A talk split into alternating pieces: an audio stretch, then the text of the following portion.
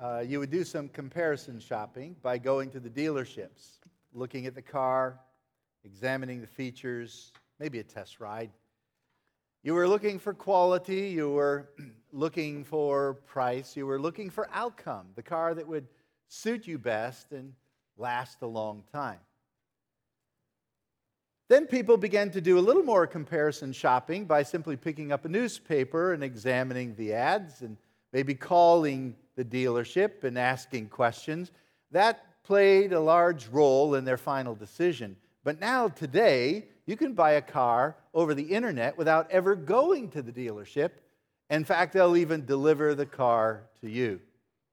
Comparison shopping is amazing because of all the information that is found on the internet and you can be quite confident that you're getting the best deal and that you're getting the best car, never having seen it. Comparison shopping. Sometimes the Bible does that. Comparison shopping. That is, it puts two lifestyles up against each other and lets you see all the features and understand the outcome and the quality of each and the price that you'll pay for both and where they'll end up in your life. That's really what Paul is doing in Ephesians 4. We could call it comparison shopping. Open your Bibles to Ephesians chapter 4. And Paul is going to compare not an item to buy, but a lifestyle to live. He's going to compare two different walks. The word walk refers to a lifestyle how we live. In fact, it's translated in the NIV to live. But the actual word means to walk around, and it's a metaphor for going through life the way you process, the way you think, the way you decide, and the way you act. This is your walk. And I really enjoy, I kind of like keeping that metaphor in place because it is so important. So in chapter 4, verse 17, Paul says to us, So I tell you this and insist on it in the Lord. And there he uses his apostolic authority by insisting. I insist that you must no longer walk or live as the Gentiles do. The word Gentile refers to pagans. It's the non Jew, so it's the people who don't know God. And here he's basically describing the unworthy walk, typical of those who don't know God. Now, in comparison, go back to chapter uh, 4, verse 1. Paul says, I want you to live a life worthy of your calling. I want you to walk worthy of the calling that you have received. You've been called out of darkness to light, chapter 2 you call yourself a Christian, well, then live a life that's consistent with, appropriate with this name you have embraced Christian.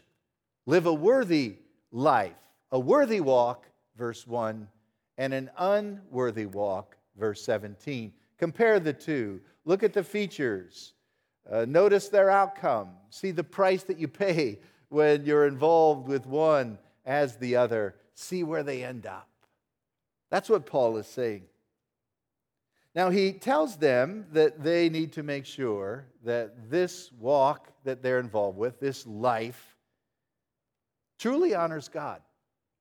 The word walk, if you have an older translation like the New King James Authorized Version, they'll retain the word walk, and you'll find it several times in Ephesians. Chapter 2, verse 2, you used to be dead in your sins. You used to walk in this condition. But chapter 2, verse 10 says, We are his workmanship, created in Christ Jesus unto good works, which God has prepared that we should walk in them. So, from dead deeds to good works, walk in them. And then the word walk is used twice in chapter 4. We've seen it the worthy walk of verse 1, the unworthy walk the Gentile walk of verse 17, which we'll examine in a moment. But then when you get to chapter 5, it says in verse 2 walk in love as Christ loved us. Verse 8 walk as children of the light, live as children of the light. And then finally in verse 15, walk carefully, not as fools, but as wise. So Paul says, let's do some comparison shopping. Let's first of all look at the way they walk, and then let's look at the way we walk. Let's compare them and see which one has the greatest value. So, as though Paul were taking an x ray of the unbelieving soul, he examines what really makes them tick within, why they do what they do, the problem of paganism. How come they have this unworthy, godless walk? Well, with amazing accuracy, Paul pinpoints the problem, and it has to do with the way they think. Look at verse 17. So I tell you this, Paul says, insist on it as an apostle in the Lord, that you must no longer live as the Gentiles do in the futility of their thinking. They're darkened in their understanding and separated from the life of God because of the ignorance that is in them due to the hardening of their hearts. Having lost all sensitivity, they give themselves over to sensuality so as to indulge in every kind of impurity with a continual lust for more. I tell you, does that describe the attitude of most people in our modern society? It's uncanny how Paul exposes the problem within. Well, let's call this unworthy walk degeneration degeneration, which means it's getting worse. It's going down like a vicious, horrible downward spiral, going from bad to worse. And when we look at the factors that Paul has mentioned, I want to put them in at least what seems to me chronological order. Meaning, you start number one with the hardening of the heart that is mentioned at the last part of verse 18. Because he says in verse 18 that the ignorance and the darkness and the separation are all due to the hardening of their heart. That is, there was a point in time in which they rejected God and said no to God. If you're taking notes, I would encourage you to write down Romans chapter 1 because this is a wonderful commentary on this section of Scripture. The two run with a parallel precision of uncovering the thinking of the pagan mind. What does Romans 1 say? Although they knew God, they would not glorify him as God, neither were they thankful. They became vain in their imaginations, their thinking, and their foolish hearts were darkened, and they exchanged the glory of the Creator for the glory of the creature. And then they gave themselves over to very unnatural practices which God had not approved of. It starts with a hardening of the heart, of a rejection of God. It's very interesting. The word that is used here for hardening is the word porosis, and we use it in the medical term osteoporosis. Porosis. In osteoporosis, it's where the bones that have natural small holes and healthy marrow, the holes begin to enlarge, and the marrow is uh, weakened and uh, thinned, and the bones become brittle, hard, and fragile, and easily broken. The word used in the first century sometimes referred to marble or even a callus, the medical term of a callus where there was a hardening on the skin itself. So when we reject God, the marrow of life, we become brittle and hard. We lose life. We become insensitive and easily broken. That's the picture. Hardness because of rejection. And that's what's happening in our world today. Although men know about God. And by the way, there is enough light in creation to make all people culpable, right? To inform us that, that there is a God out there. Although they knew about God, they would not glorify him as God. And once you take that stand, the downward spiral begins. and it's a problem of thinking. Poor living is based on poor thinking.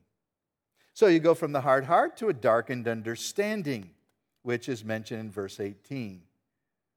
Men love darkness rather than light because their deeds are evil. And they don't want to come to the light lest they be exposed. So they long to stay in the darkness. Where does that come from? Rejecting God. The result of dark understanding is ignorance, ignorance within. They don't know the truth. It's not that these people are not intellectuals, it's not that they have a problem with the ability to think, it's that they have rejected the God of life and all they deal with could be described as ignorant of truth. They don't have all the answers. Have you ever tried to put a puzzle together without all the pieces? Oh, you'll do it if you're missing a few pieces, but what if you're missing over half the pieces? Then it becomes really difficult. Ignorant because of darkness.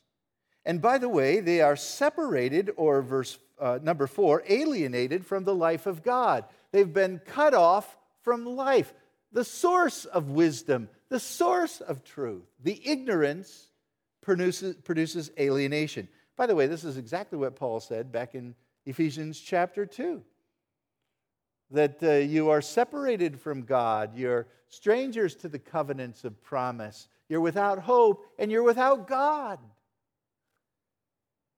That's when your thinking becomes futile.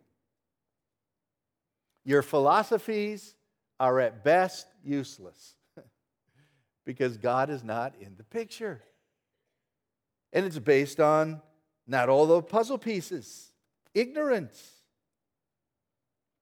And then finally, when you have a vain philosophy and foolish, foolish thinking, verse 19, you lose all sensitivity. You can't discern what is right and you can't discern what is wrong. And you give yourself over to what pleases you, to your senses a life of sensuality. If it feels good, do it, is the motto of verse 19. And then you indulge in every kind of impurity, thinking that it is fine, that it is acceptable, that it is good. And not only that, you continually lust for more. You're greedy for more experience in deeper sensuality. I tell you, that describes our society.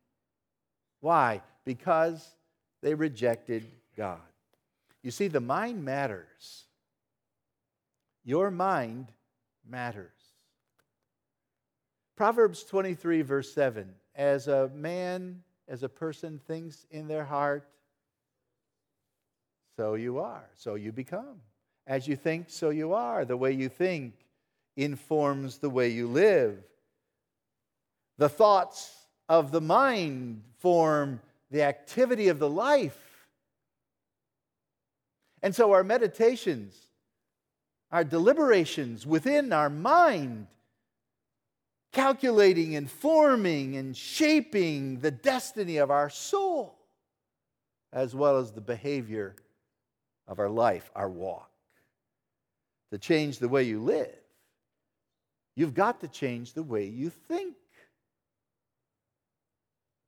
But the unbeliever doesn't do that because he's separated from life and there's nothing that makes any sense in the Christian life. And, and that's why you've got some people who are very intellectual. They're geniuses and yet they deny God.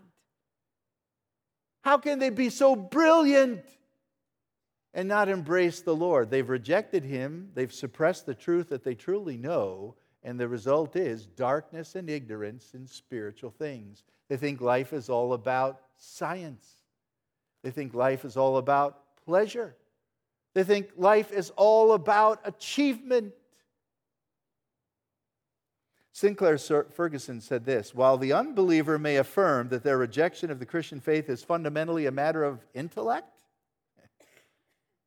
in other words, if I'm going to have intellectual integrity, I cannot believe the Christian faith because there are so many hypocrites.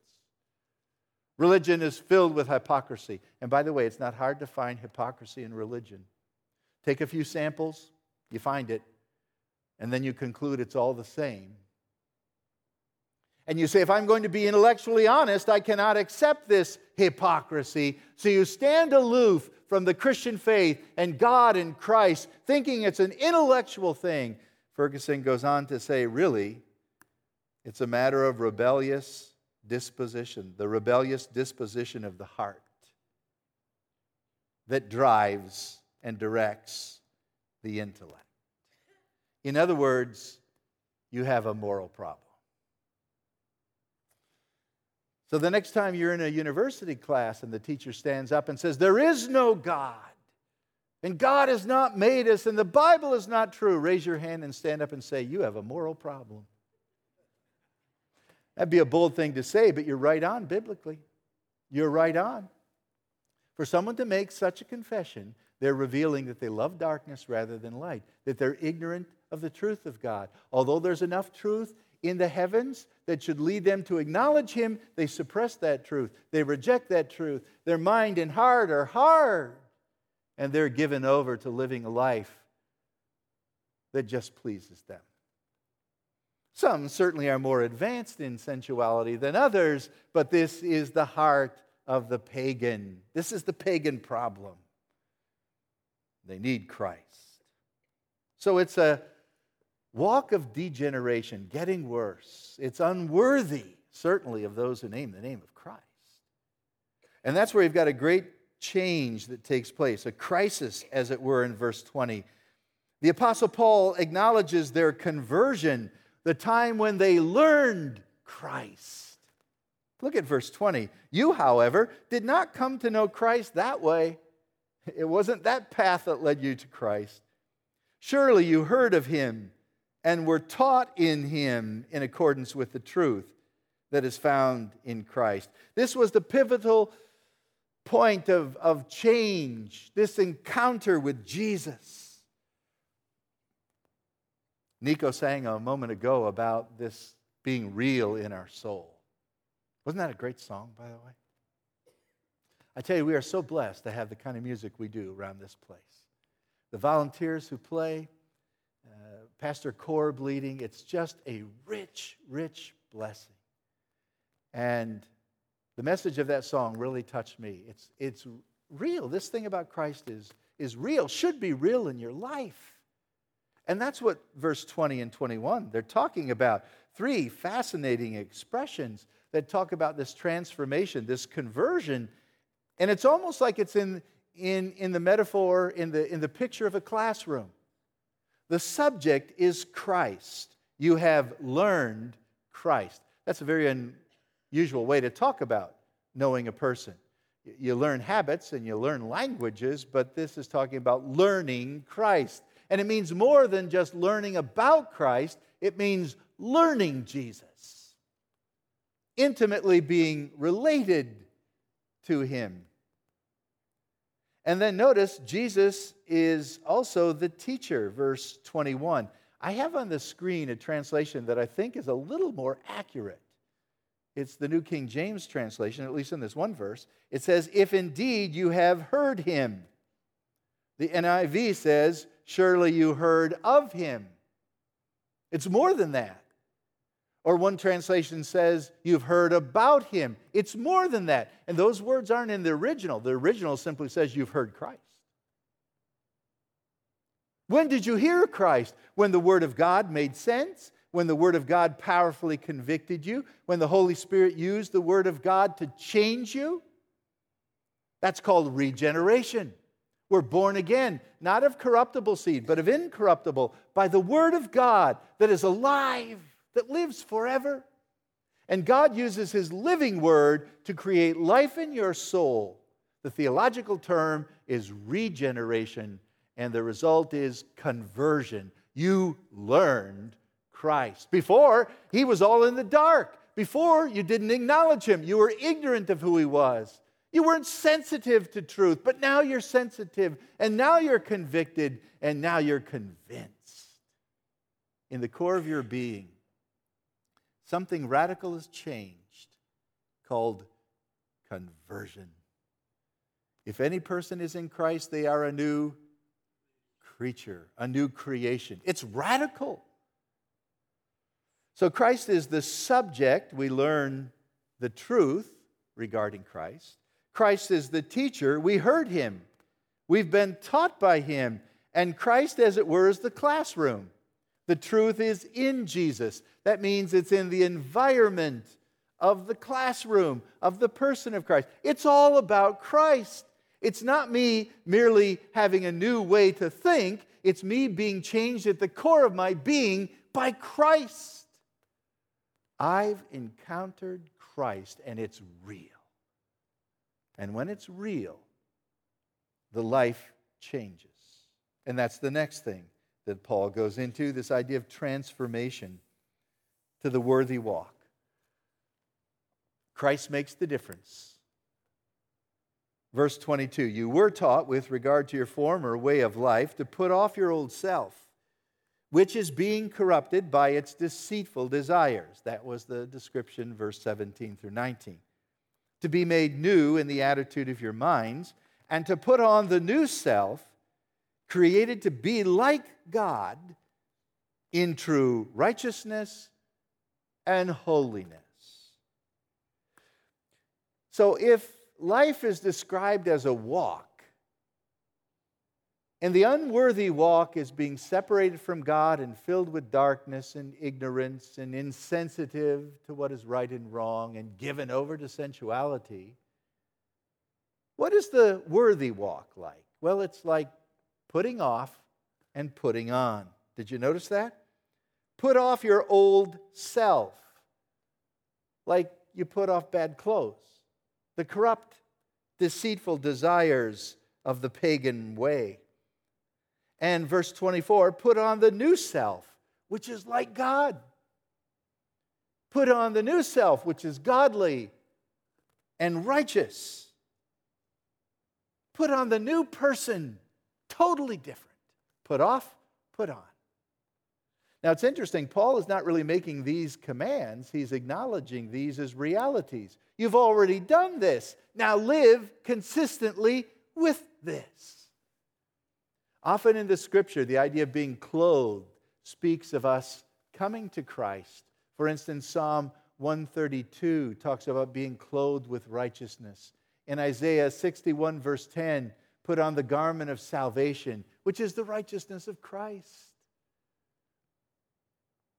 We're to put off the deeds of the old man and put on the deeds of the new. Now, clothes do not make the man, but they often describe them. You put on a set of, uh, of clothes, you put on a uniform that doesn't necessarily make you a soldier, but soldiers wear uniforms. If a person is dressed in a police uniform, driving a car that has a light flashing on the top, you, you conclude that this describes them as a law enforcement individual. And so you live accordingly, right? Now, you can put that on and not be that. That's exactly what the devil does. He parades like an angel of light, dressed as a minister of righteousness, when in his heart he's deceptive. So, clothes do not make us, but they often describe us. And Paul is simply saying make sure, since you've changed your role, that you change your clothes. Live accordingly. Recently, there was a refugee camp where some people were taken from a very dangerous situation and they had absolutely nothing. And when they came to this camp filled with compassionate people, they gave them nutritious food and they cleaned them up. By the way, these refugees had a lice problem. It was and parasites in their hair, on their bodies, in their clothes. So they cleaned them up and gave them nourishing food, and then they put their old lice filled clothes back on them and said, Now you're all good. No. They gave them new clothes, or at least clean clothes, fresh clothes. How inconsistent would it be to put on the old clothes again? And that's what Paul is saying. You're new in Christ. Take off the old and put on the new. But what's the secret? How do you do it? Verse 24. put on the new self, or verse 23, we put on the new self by being made new in the attitude of our minds.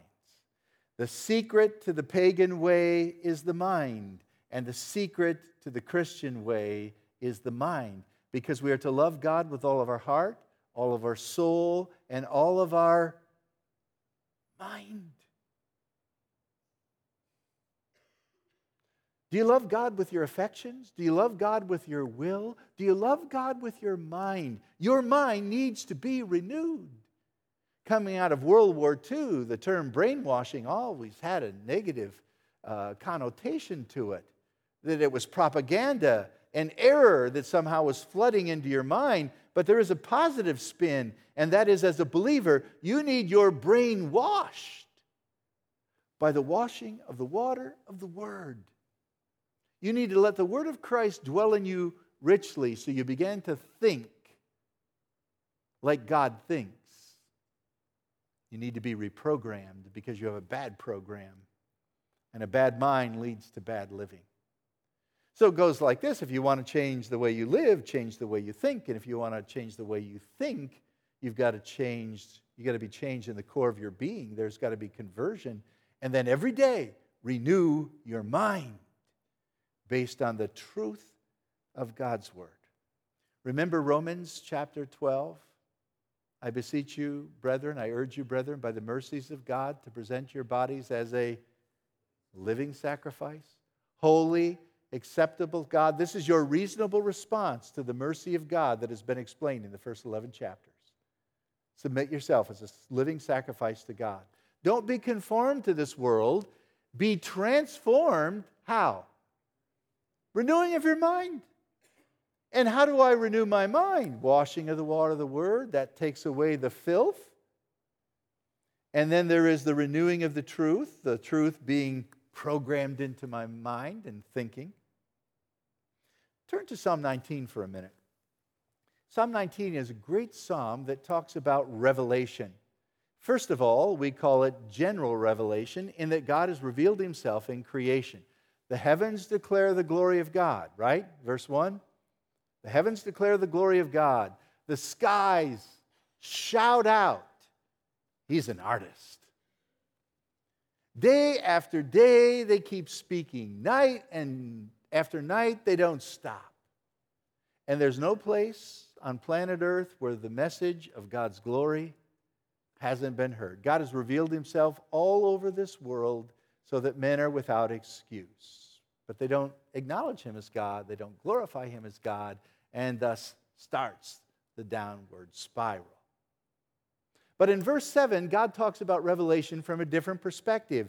Now he talks about special revelation, the inscripturated Word of God, God's Word given to man and written down. Notice the different names for the Bible the law of the Lord, the statutes of the Lord. Verse 8, the precepts of the Lord, the commands of the Lord. And verse 9, I like this the fear of the Lord. Do you know that's a good name for your Bible? Excuse me while I go get a copy of the fear of the Lord. Think about it. Uh, I'm going to take down this book. I'm, today I'm going to read from The Fear of the Lord. Reverence for God, fear of the Lord's beginning of wisdom, beginning of knowledge. Every time you open up this book, it is intended to introduce you to how great God is, and you should respond with submission. But notice all the blessings that the Word of God provides. Verse 7 renewing the soul. The law, of the Lord is perfect, renewing the soul. That's exactly what we're talking about in Ephesians 4 mind renewal. It'll make you wise. Verse 8, it'll bring you joy. It'll bring light to your eyes.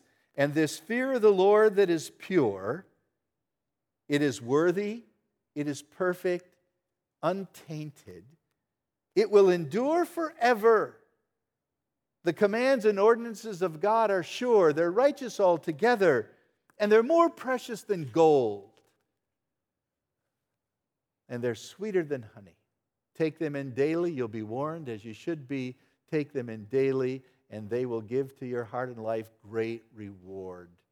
Be renewed in the spirit of your mind by the washing of the water of the word and the wonderful life imparted from the living Word of God to your soul. Because your mind matters. And the way you think is the way you live. And so, if we think God's thoughts after Him, and we think about God, and we meditate upon His truth, and we allow that truth to renew our thinking, it will change our living, and the world will notice we think differently. I love the true story about the young man who was a football player at Columbia University, and he wasn't very good. His dad died, and he went home for the funeral, but came back to play in the Saturday game. He said to the coach, I want to play in the championship game this Saturday. The coach said, I have two problems with that. Number one, it's the championship game. And number two, you're not very good. But the man, the young boy, was so insistent that the coach finally said, okay. And he put him in just to return the first kickoff. And the guy almost ran it back for a touchdown. So the coach put him in for some more plays. Back in that day, players would often play both offense and defense. On defense, he had more tackles than anyone else. On offense, he scored a couple touchdowns. They won the championship game. This young man was the MVP of the game. And they went to the locker room, and the coach said, What in the world got into you? And the player said, Coach, did you know my dad? Coach said, No, I, I, didn't. I, I know you guys were close. I saw you walking arm in arm across campus, but I, no, I didn't know your dad. And the player said this uh, Coach, my dad was blind for his whole life. And today was the first day he got to watch me play football. And I played today not for my own glory, not even for our team to win the championship. I played because the eyes of my father were watching me. And that change of thinking produced an amazing change in playing. And the same thing will happen to us. If we know God and we live in his conscious presence, knowing that the eyes of the Lord are in every place, if we play, if we live, if we walk before God, seeking to please him, knowing that he's there to protect us and his word in us to guide us, if we think that way, it will radically change the way we live for the glory of God. Heavenly Father, take our lives from the unworthy walk to the worthy walk. For the glory of Christ, we pray.